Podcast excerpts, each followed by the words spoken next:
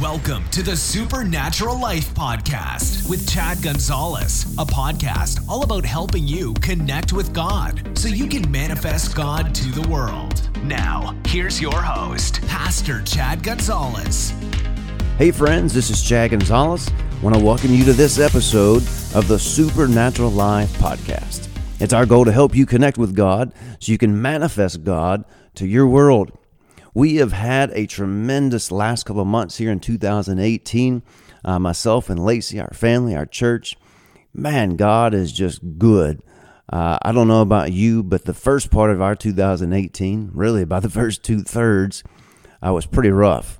And we went through some things. The devil was just trying to stir up some trouble.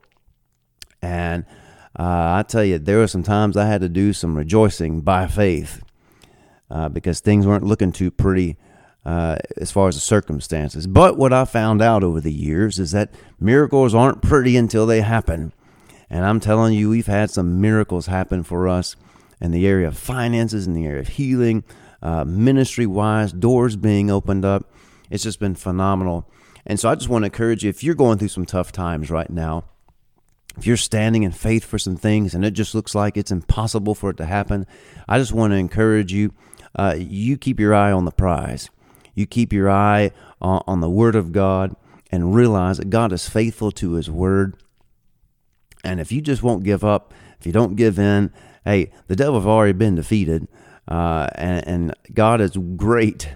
He he is a master at flipping the script, and so uh, just stay steady, be patient, keep your faith on Him, and I'm telling you, it'll come to pass. It always comes to pass. God's word always comes to pass if you will just keep your faith in Him. And so, uh, going into 2019, we're going to continue to believe even bigger and go after the impossible.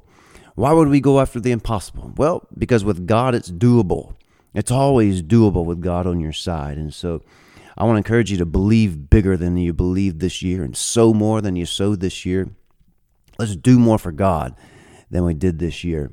And a part of that advancing and going forward and pressing is well, is renewing your mind and changing the way that we think. And there's a statement that I was I had someone say to me a couple weeks ago. We were having a conversation in regards to healing, and this person is dealing with with a situation uh, and needing healing in their body. And they made this statement. They said, "I believe God. I know healing is ours. Uh, we're in faith. We're just waiting on God to do it." And just because of the situation at that moment, I didn't really get into it, just left it alone. But the more I thought about it, just the more uh, upset it made me. Uh, and I know it's wrong. I've known it's wrong for years, but I wanted to deal with it because it's a hindrance for many of us. Many of us that uh, know uh, and know truths and realities in regards to the authority of the believer and healing and the power of our confession, the power of our words uh, know some things about redemption and righteousness. We know that healing is ours. We know that it's been provided. We know that it's a part of Jesus' death, burial, and resurrection that he provided for us. But there's this statement, there's this lingering uh, belief, this thought that God is, is holding out like Jesus took care of it for us, but it's still in heaven. We, get, we have to get God to give it to us. And so, what I want to do today, I want to take a few moments and I want to go through some really, really familiar scriptures to a lot of you, uh, what we would re, what we'd call redemption scriptures in regards to healing. And it's the classic ones of Isaiah 53, 4 and 5, Matthew 8, 17, and 1 Peter 2, 24. I just want to look at those and uh, point out a few things in regards to this. And, and let's just deal with this sacred cow here that uh, we're waiting on God to do it. We're still waiting on God uh, to heal us or heal that person. So, if you would, if you got a Bible with you, uh, turn over to Isaiah 53, 4 and 5. Now, if you're uh, driving or something like that, hey, just listen. We don't want you taking your eyes off the road. But Isaiah 53, 4 and 5, I'm going to read this out of the Amplified Bible. In verse 4, it says, Surely he has borne our griefs, our sicknesses, weakness, and distresses and he carried our sorrows and pains of punishment, and yet we ignorantly considered him stricken, smitten, and afflicted by God, as, as if with leprosy. He was wounded for our transgressions, he was bruised for our guilt and iniquities. The chastisement The need to obtain peace and well being for us was upon him, and with the stripes that wounded him, we are healed and we are made whole. I want you to notice in Isaiah 53 4 and 5, it says that Jesus, He took our sicknesses and our weaknesses and He carried those away. He took them. And by those stripes, we are healed and made whole. And so this is obviously talking about not just sin, but also sickness and disease here. Uh, you have a spiritual thing and a physical thing here. And then in Matthew chapter 8 and verse 17, uh, you see Isaiah being quoted by Matthew. And it says in verse 17, And thus he fulfilled, talking about Jesus, thus he fulfilled what was spoken by the prophet Isaiah. He himself took in order to carry away our weaknesses and infirmities and bore away our diseases. Again, a second time, we see that Jesus, he not only took our sins, but he also took our sicknesses. He took our diseases. Notice this word took. You know, if I had uh, a a uh, object in my hand and you came and you grabbed it out of my hand, you took it from me and you walked off, that would mean I don't have it anymore. Right? And so think about this statement and that two times already we see that Jesus he took our sicknesses and he took our diseases. And many of us we understand that, we believe that, but at the same time we'll say, well, we're just waiting on God to do it. Or essentially, what we're saying is we're waiting on God to take it. Well, you can't have both things. You know, it's it's it's the same thing as you can't be a sinner saved by grace. You're either a sinner or you're saved by grace. Well, it's the same thing in regards to this redemptive reality. Either Jesus took it or we're waiting on God to take it. And you cannot believe these scriptures and quote these scriptures and yet at the same time say, I'm waiting on God to take it. In other words, either you believe Jesus took it or you believe Jesus didn't take it, and you've done everything that you're supposed to do, and you're just waiting on God to take it. You can't have both. Either Jesus took it or we're waiting on God to take it. But let's look at this third one, this third redemptive scripture, uh, 1 Peter 2.24. Again, reading out the Amplified, it says, Jesus, he personally bore our sins in his own body on the tree, as on an altar, and offered himself on it, that we would die. Now, notice this that we would cease to exist to sin and live unto righteousness, by, whose, by his wounds you have been healed. So, right here, we see that Jesus, he bore our sins. And we see this connection with healing and this other word that, that comes in here, this word righteousness.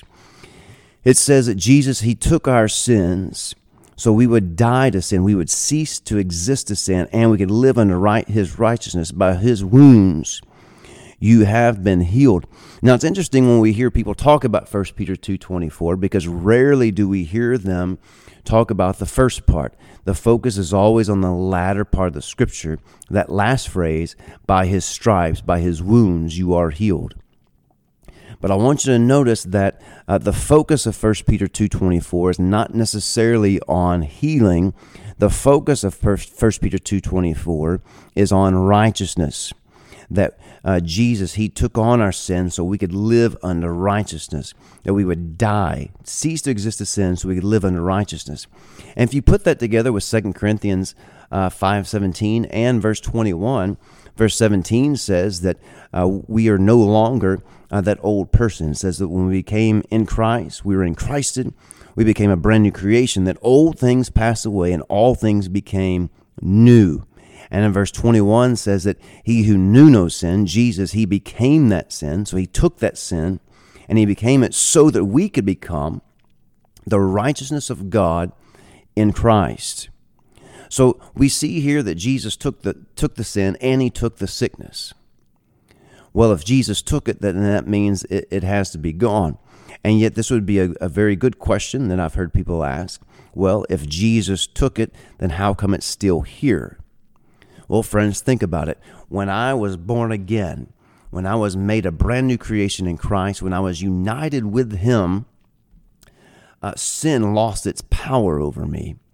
And if there is a sin sickness uh, connection, I'm not saying that if you're sick, it's because you did anything wrong. But we, we understand and know that, that sickness and disease showed up in this earth because sin showed up.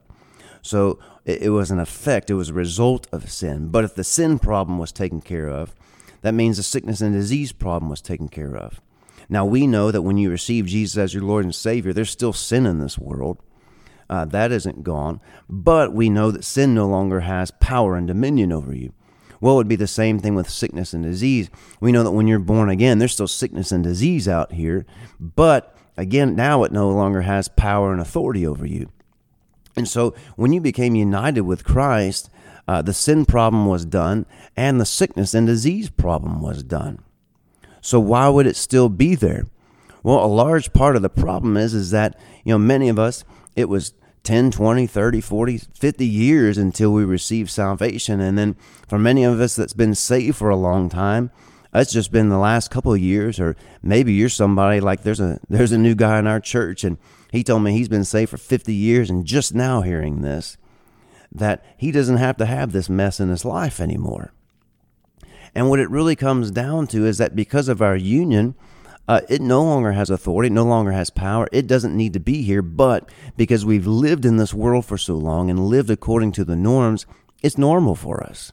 Sickness and disease is normal for us. We have accepted that when when the season begins to change in the fall, that's flu season. And we've accepted that in the spring when the flowers are blooming and trees, you know, the leaves are showing up, that that's allergy season. Like we've accepted these things and we've just accepted it to be normal. But what you begin to find out through the study of the scriptures is that we're not waiting on God to do anything. Uh, he's waiting on us to change the way that we think. Again, if Jesus took it, we're not waiting on God to take it. God's waiting on us to change our mind, change our thinking, so we can tell it to go. See, look, if you look over at Romans chapter 6, again, we're going to look at the Amplified today. Romans chapter 6 and verse 5, it says, For if we have become one with him by sharing a death like his, we shall also be one with him in sharing his resurrection by a new life lived for God. We know that our old unrenewed self was nailed to the cross with him in order that our body, which is the instrument of sin, would be made ineffective and inactive for evil, that we would no longer be the slave of sin. Friend, here's a powerful truth right here in verse 6. We're not going to spend much time on it today. I just want to just want to point this out. Notice he said the instrument of sin would be made ineffective and inactive for evil that we're no longer a slave for sin. Well, if this instrument of sin, this body, has been made ineffective and inactive for evil, for sin, then it's also been made ineffective and inactive for sickness and disease. See, Jesus, He not only paid the price for our spirit, He also paid the price for our body. Our body is not to be conducive to sickness and disease and arthritis and deafness and blindness and, and heart issues and kidney issues and liver issues. It's not to be that way anymore. We've got the DNA, the very life of God, flowing in our spirit, just waiting to be activated by faith and released into our body. But in our minds, if our minds do not change, if we don't change the way that we think, so that we're not being conformed to this world, if we don't do that, then we're going to continue to see the results of this world, even though Jesus already took it and, took it all away so that we could just simply resist this stuff. Look at verse 7. It says, For when a man dies, he is freed from the power of sin among men. And you can also throw in the word sickness. We've been we've been freed from the power of sickness and disease. But then if you look at verse 10, it says, For by the death that he died, Jesus, Jesus died to sin, ending his relation to it once and for all. And the life that he lives, he is living to God, an unbroken fellowship with him. Well, that happened for you and I. We see it in 2 Corinthians 5:21 that we are the righteousness of God. That means we have unhindered fellowship with God uh, not only in the sense that we can talk to Him and hear from Him, but also through that fellowship, through that communion, through that relationship. Everything that's flowing through Him is unhindered in flowing through us. See, God isn't withholding anything from you, and He isn't holding anything against you. It's a powerful truth. Let me say that again. God isn't holding anything against you, and He's not holding anything from you. Why? We have unbroken fellowship through the righteousness of God that Jesus provided for us. And so you got to change the way you think in that regard.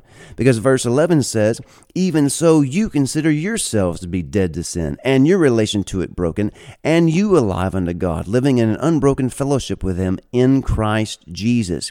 So, in the same way that Jesus on this earth, walking and living and ministering as a man, and everything on the outside telling him uh, that you do not have these things with God, you're not the Son of God, you're not the righteousness of God.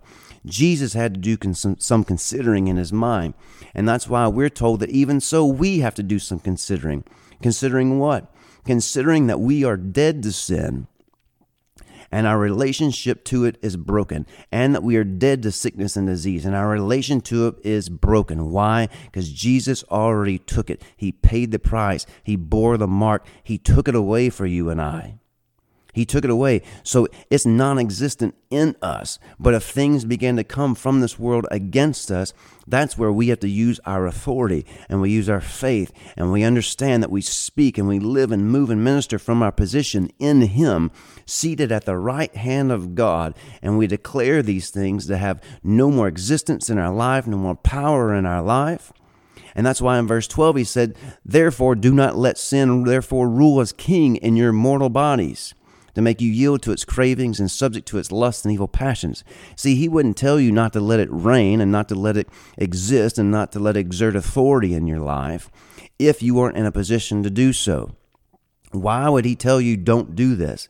Well, it's because, first of all, he told you in verse 11 consider yourself to be dead to sin, consider yourself to be dead to sickness, consider that Jesus already took it. And because you understand Jesus already took it, now in verse 12, don't let it stick around. Don't let it come near your dwelling. Uh, go back to, to Psalm 91. You know, it shall not come near this tent. Thousand may fall at one side and ten thousand at another, but it shall not come near you. Why? Dwelling in the shadow of the Most High. Well, I truly believe that that position under the new covenant is in Christ, that we're hidden in Him, hidden with Him, and nothing can come against us. And so it ultimately comes down to this, is that Jesus took it. Therefore, there's nothing for God to take, but instead, what you and I need to do is renew our minds to the fact that we're dead to this, and it is gone and it has no power over us, so that we're in a position to exert our dominion and our authority in Christ, so that we deny its existence to be in our bodies. So don't buy into that lie that, you know, we know that we are redeemed from it and Jesus did all these things, but we're just waiting on God to do uh, his part. No, friend, God did his part when he sent his son. And Jesus did his part when he took it to the cross and took it to the pit of hell. And then he rose up victorious and took a seat at the right hand of God and unified you with him. That is the ultimate victory. And it's the victory that you and I are designed and created to live in in this day and this age. Well, I hope that encouraged you and inspired you. I know that got me pretty stirred up. I'm going to be thinking about that the rest of the day. But I would encourage you, hey, if if you've never heard this before, uh, get the scriptures out. Ask the, the Holy Spirit to, to show you and teach you. I'm telling you, He's the ultimate teacher and guide into all things that are true. These are some basic redemptive realities that you and I must grab a hold of in order to experience everything Jesus designed and created and died for us to experience ourselves. Well, hey, however you're listening, I would just ask you this one thing. If you would share this with your friends on social media, whether it's iTunes, Google Play, Spotify, however you're listening, and if you would leave us a review, it helps us in getting the word out. And I just want to uh, tell you right now have a great Christmas, a Merry Christmas, and a Happy New Year. We're looking forward to a, a tremendous 2019, even bigger. Our best year hasn't happened yet. Uh, we're expecting 2019 to be the best year, and then we'll just keep on advancing after that. But, friends, God bless you. Have a great day, a great week, and remember that in Christ, we always win.